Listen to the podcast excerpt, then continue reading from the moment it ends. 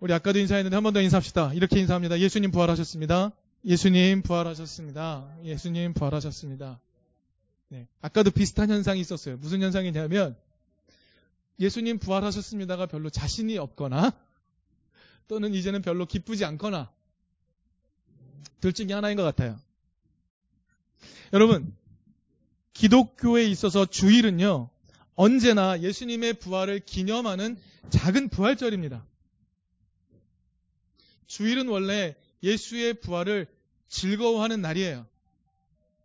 그런데 오늘은 특별히 예수님께서 부활하셨다라고 확실하게 고백하는 부활절입니다. 그래서 아주 진지하게 여러분에게 묻겠습니다. 예수님 부활하셨습니까? 아주 진지하게 묻겠습니다. 예수님은 부활하셨습니까? 오늘 이 시간에 우리가 예수의 부활에 대한 고백을 하기에 앞서서, 그리고 나아가서 우리도 부활할 것입니다 라고 고백하기에 앞서서, 우리는 먼저 예수 시대, 예수님 시대에 사람들에게 부활이 의미하는 바가 무엇이었는지 먼저 살펴봐야 합니다. 그들이 왜 예수가 부활했다고 받아들였는지 이해해야만, 그들이 왜 예수를 부활했다고 받아들였는지 확인해야만 오늘 우리도 예수님의 부활을 수용할 수 있는지 수용할 수 없는지 판단할 수 있을 것이기 때문에 그렇습니다. 우리가요, 성경 공부 시간에 여러 번 이야기 나누었습니다만 구약 성경에는요 부활에 대한 기록이 많지 않습니다. 다른 말로 하면 구약 시대에는요 부활이 주요 관심사가 아니었다는 말이죠. 물론 죽음 이후에도 삶은 이어진다라는 생각이 전혀 없었던 것은 아닙니다. 하지만 고대 근동의 다른 여러 종교보다도 부활에 대한 관심이 더 적었습니다. 그런데요, 이 부활에 대한 관심이 이스라엘 백성을 완전히 사로잡았던 시간이 있었습니다. 언제였을까요? 구약과 신약 사이의 그 400년의 기간 동안 이스라엘 백성들에게 부활은 너무나 중요한 생각이 되어버렸습니다. 여러분, 구약 성경의 맨 마지막은 어떤 상황에서 끝나나요? 이스라엘이 바벨론 포로에서 돌아와 있는 상황으로 끝나는 겁니다.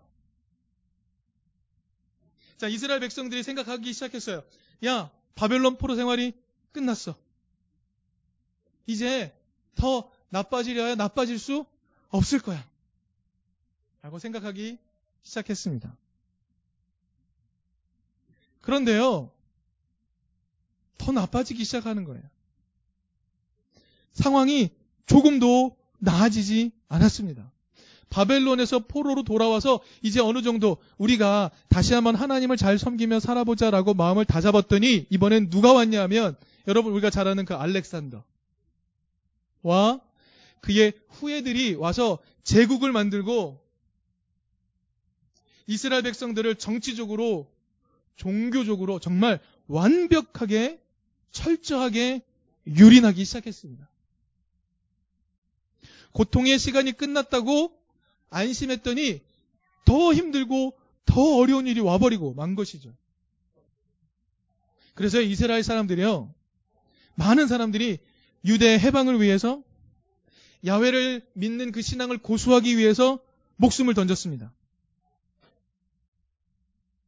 자기를 그렇게 압박하는 그 헬라 제국과 싸웠습니다.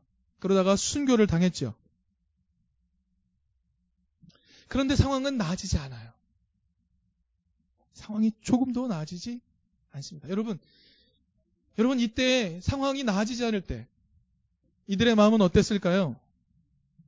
이들은 조금도 상황이 나아지지 않은 이 고난의 시간을 정말 수백 년 넘게 겪은 겁니다. 그래서 그들 마음에 이런 마음이 자리 잡기 시작했어요. 어떤 마음이냐면 지금 이 순간 하나님 나라가 오지 않는다면 다음 생에서라도 하나님 나라에서 살고 싶어요. 지금 이 순간, 이 고난의 순간, 정말 하나님 나라가 내 삶의 순간에 오지 않는다면 다음 생에서라도 하나님 나라에서 살고 싶어요. 라는 생각들이 그들 마음에 불을 일기 시작했고, 그래서 그들은 그 예전부터 있었지만 잊어버렸던 부활 사상을 꺼내기 시작했습니다. 그리고 우리는 부활할 거야 라고 말하기 시작한 거죠. 그들에게 부활이 절실하게 요구되기 시작했던 겁니다. 하나님의 뜻대로 살고 싶은데 하나님의 뜻대로 살지 못하게 해요. 그래서 하나님의 뜻대로 사는 것이 너무나 괴롭지만 이러한 삶에 대한 보상을 하나님께서 미래에 반드시 해주실 것이다. 그런 마음으로 부활 사상을 발전시켰던 것입니다. 여기서 주의할 게 하나 있어요.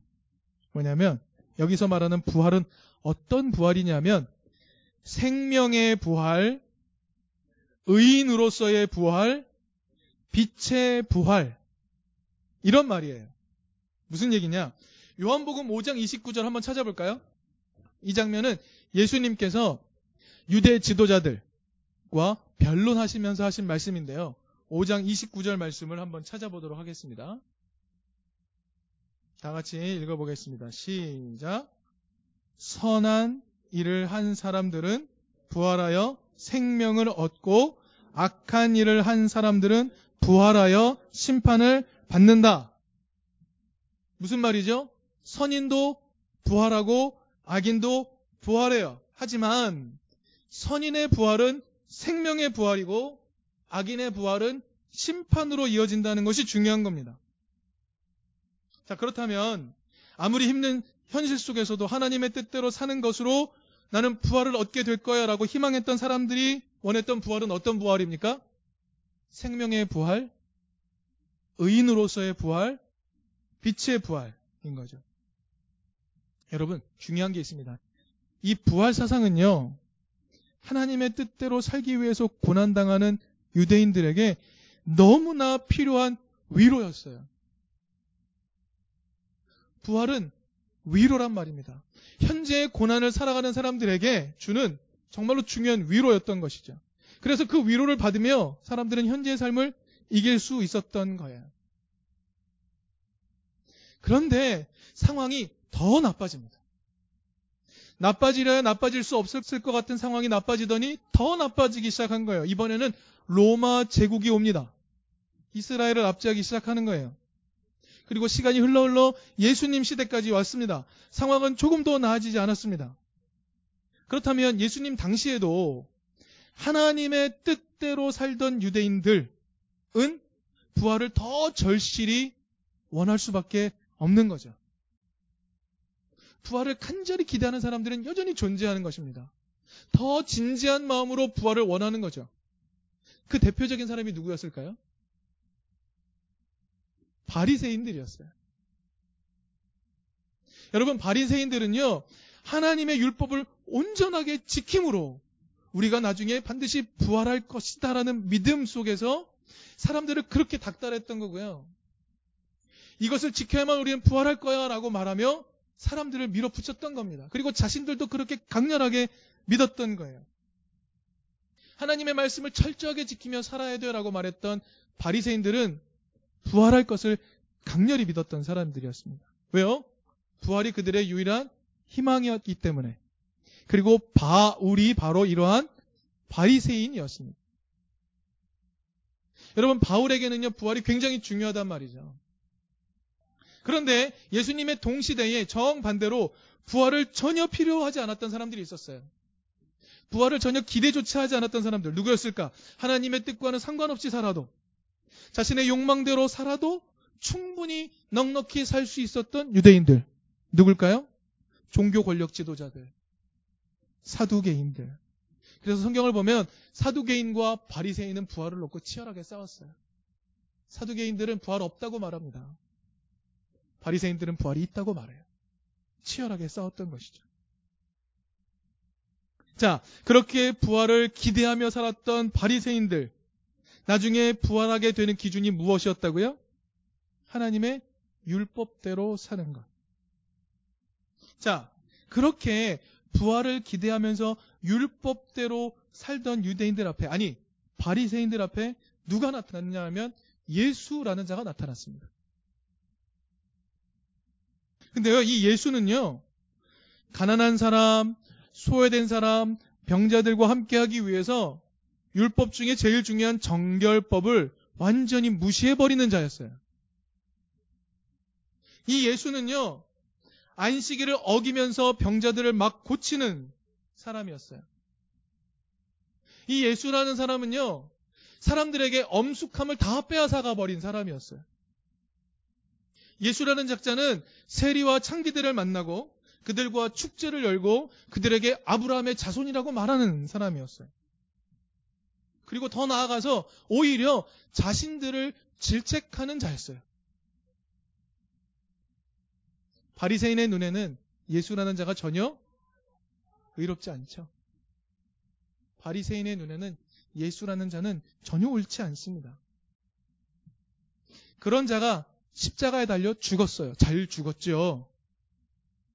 특별히 유대인들의 완전한 저주를 상징하는 나무에 달려 죽었단 말입니다. 예수라는 자는 죽어 마땅한 자였던 겁니다.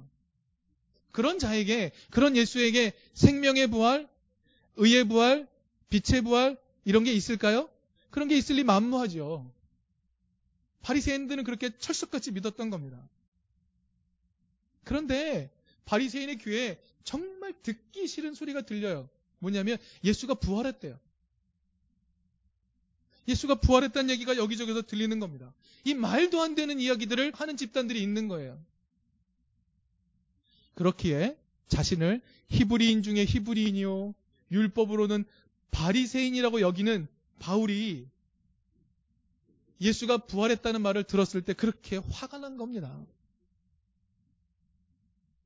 여러분, 바리새인들이 생각하는 부활과 예수가 부활했다는 그 말이 너무나 다르기 때문에 여러분 이것을 이해해야만 우리가 바울이 왜 그렇게 극심하게 분노했는지를 이해할 수 있는 거죠. 예수가 부활했다고? 너희들은 하나님을 매도하는 자들이야 라고 생각할 수밖에 없는 거죠. 그래서 그는 그런 예수의 추종자들을 잡기 위해서 다베섹으로 달려갔던 겁니다. 자, 그 길에서 바울은 부활하신 예수를 만납니다. 그 길에서 부활하신 예수를 만나요. 근데 이 경험은 엄청나게 신비한 경험이었어요. 여러분, 사도행전에는요, 바울이 자신이 예수 부활을 경험한 사건을 두 차례 언급합니다. 9장과 22장에서 언급해요. 그런데 설명이 전혀 반대예요. 사도행전 9장에서는 어떻게 이야기했냐면 자기와 함께 동행했던 이들이 예수의 소리만 듣고 아무것도 보지 못했다라고 얘기해요. 그 상황에서.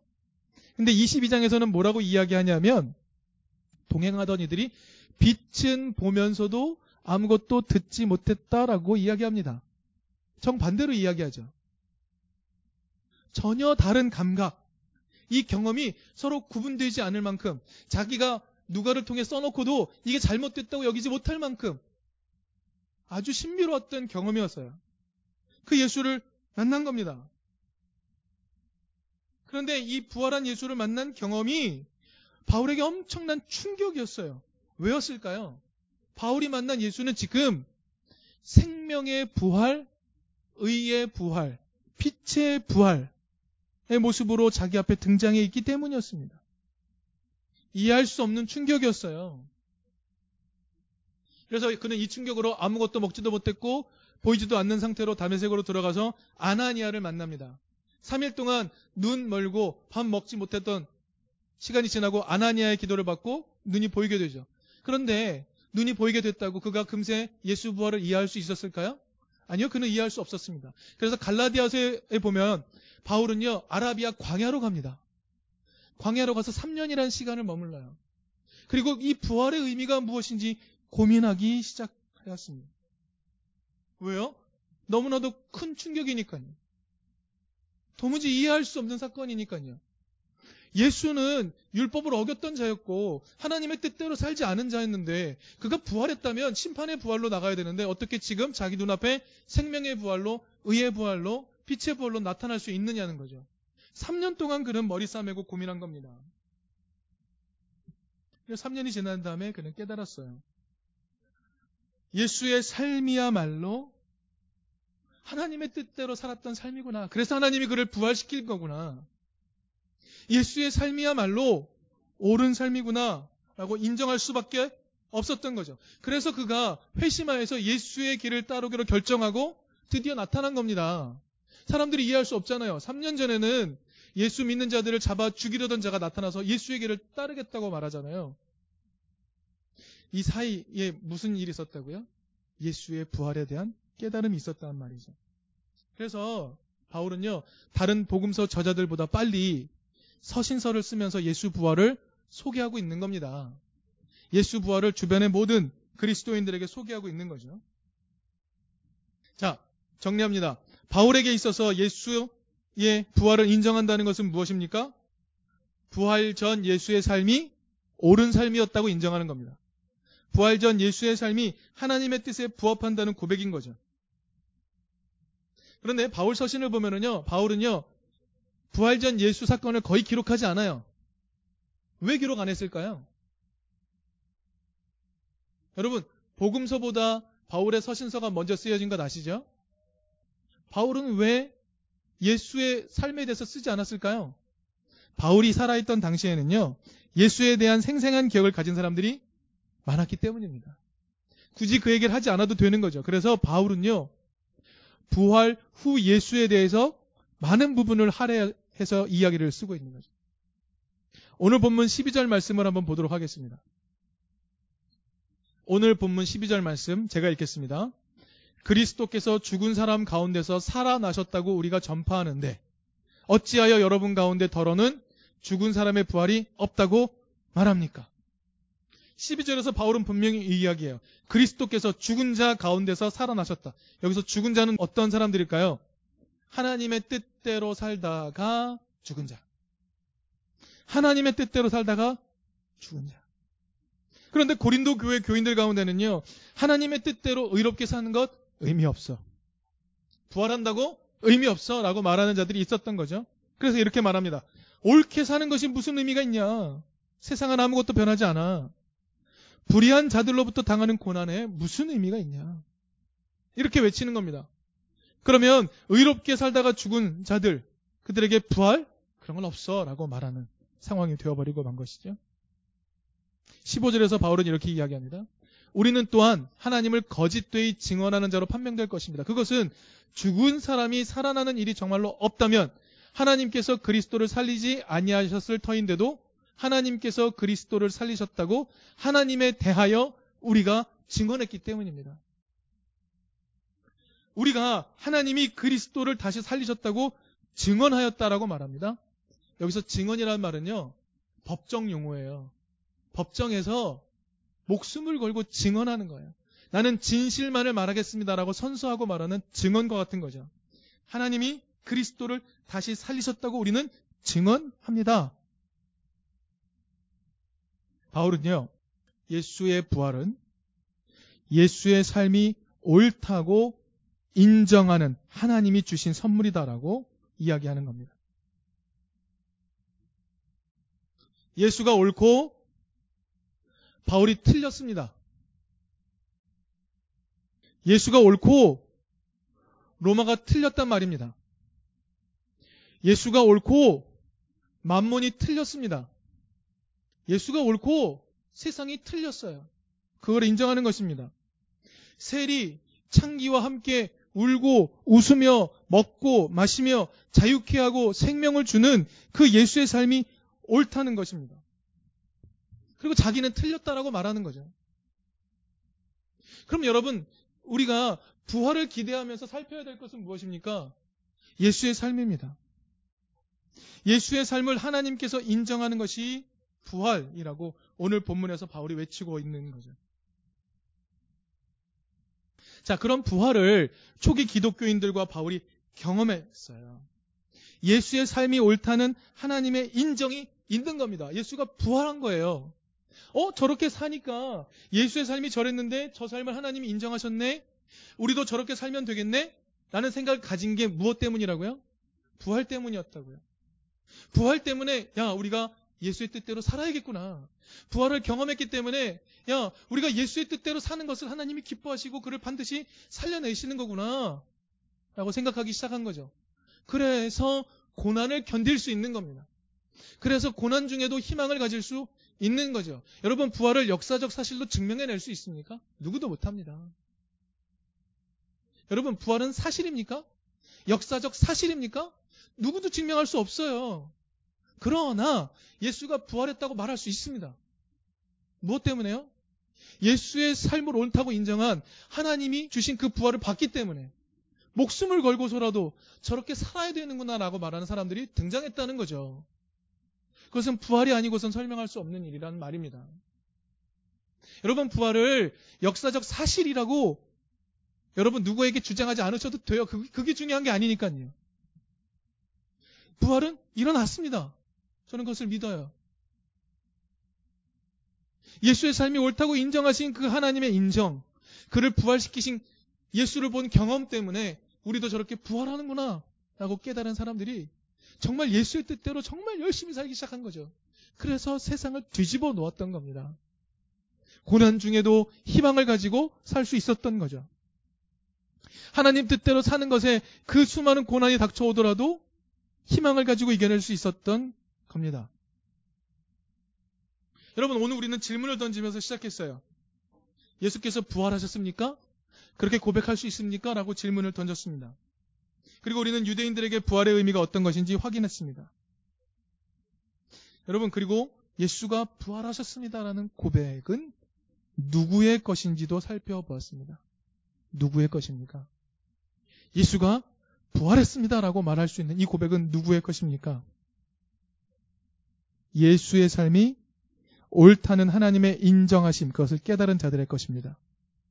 예수가 부활하셨습니다라는 고백은 예수와 함께 축제를 벌일 수 있는 자들의 것입니다. 예수가 부활하셨습니다라는 고백은 이 시대의 약자들, 오직 예수처럼 살아야 부활할 수 있다고 희망을 갖는 자들의 것입니다. 반대로 예수의 삶과는 아무런 상관없이 시대의 약자 편에 서지도 않으면서 나는 예수를 믿으니 나중에 나도 부활할 거야 라고 말하는 이들에게는 이 고백에 해당될까요? 그들에게는 해당되지 않습니다.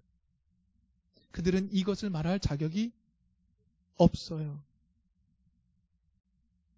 여러분, 예수가 부활하셨다라는 고백은요, 실제로 예수를 따라서 함께 사랑하며 사는 풍성한 그 삶을 위협하는 모든 권력들, 모든 돈들, 모든 권세들과 싸우는 작업과 함께 가는 겁니다. 여러분, 다시 한번 말씀드립니다. 예수가 부활하셨다는 고백은요, 공평과 정의를 위해 죽음을 두려워하지 않고 자기 목숨을 아낌없이 내어줄 수 있는 희망에 가득 찬 자들의 것입니다. 내 자신의 이 억울한 삶이 이렇게 끝나지는 않을 것이라고 믿는, 그것을 희망하는 이들의 고백이 되는 겁니다. 또 예수가 부활하셨다는 고백은 누구의 고백이냐면 3년 전 오늘 하나님의 뜻대로 서로 축제를 베풀기 위해서 제주도로 가다가 세월호에서 억울하게 죽어간 죽음, 그리고 그 죽음은 그렇게 허무하게 끝날 것이 아니라 하나님께서 다시 생명을 되돌려 주실 것이라고 고백하는 자들의 것이 됩니다. 여러분, 오늘 우리는요, 예수의 생명의 부활, 의인의 부활, 빛의 부활은 하나님께서 그의 삶에 대해 옳다고 인정해 주신다는 것을 다시 한번 확인했습니다. 하나님의 뜻을 따라 사는 오늘의 삶이 부활을 향하는 것임을 깨달았습니다. 그렇습니다. 기독교인에게 부활을 향하는 오늘의 삶이 중요합니다. 시대를 깨우려 했고 통일을 위해 앞장서고 온몸을 정말 내던졌던 문익환 목사님 아시죠? 이런 말씀을 하셨대요. 부활은 사는 것이다. 여기서 사는 것은 죽었다 사는 게 아니고 그냥 사는 것이다. 부활은 사는 것이다. 부활은 죽음에 대한 생명의 승리를 선포하는 것이다. 여러분, 예수님과 관계없는 삶을 살면서 부활을 고백하는 것은요, 아무런 의미도 없습니다. 오늘 대충 살아도 내일 부활할 거야 라는 생각은요, 하나님의 은총에 대한 악의적인 이용일 뿐이죠. 그것은 이단적인 사고입니다. 여러분, 부활을 향한 오늘의 삶은 하나님이 옳다고 인정하신 예수의 삶과 연결되어 있어야만 합니다. 그럴 때만 비로소 진정한 부활을 고백하는 것이 되는 것이죠. 부활을 향한 오늘의 삶을, 예수를 따르는 오늘의 삶을 살 수 있는 우리가 될 수 있기를 바랍니다.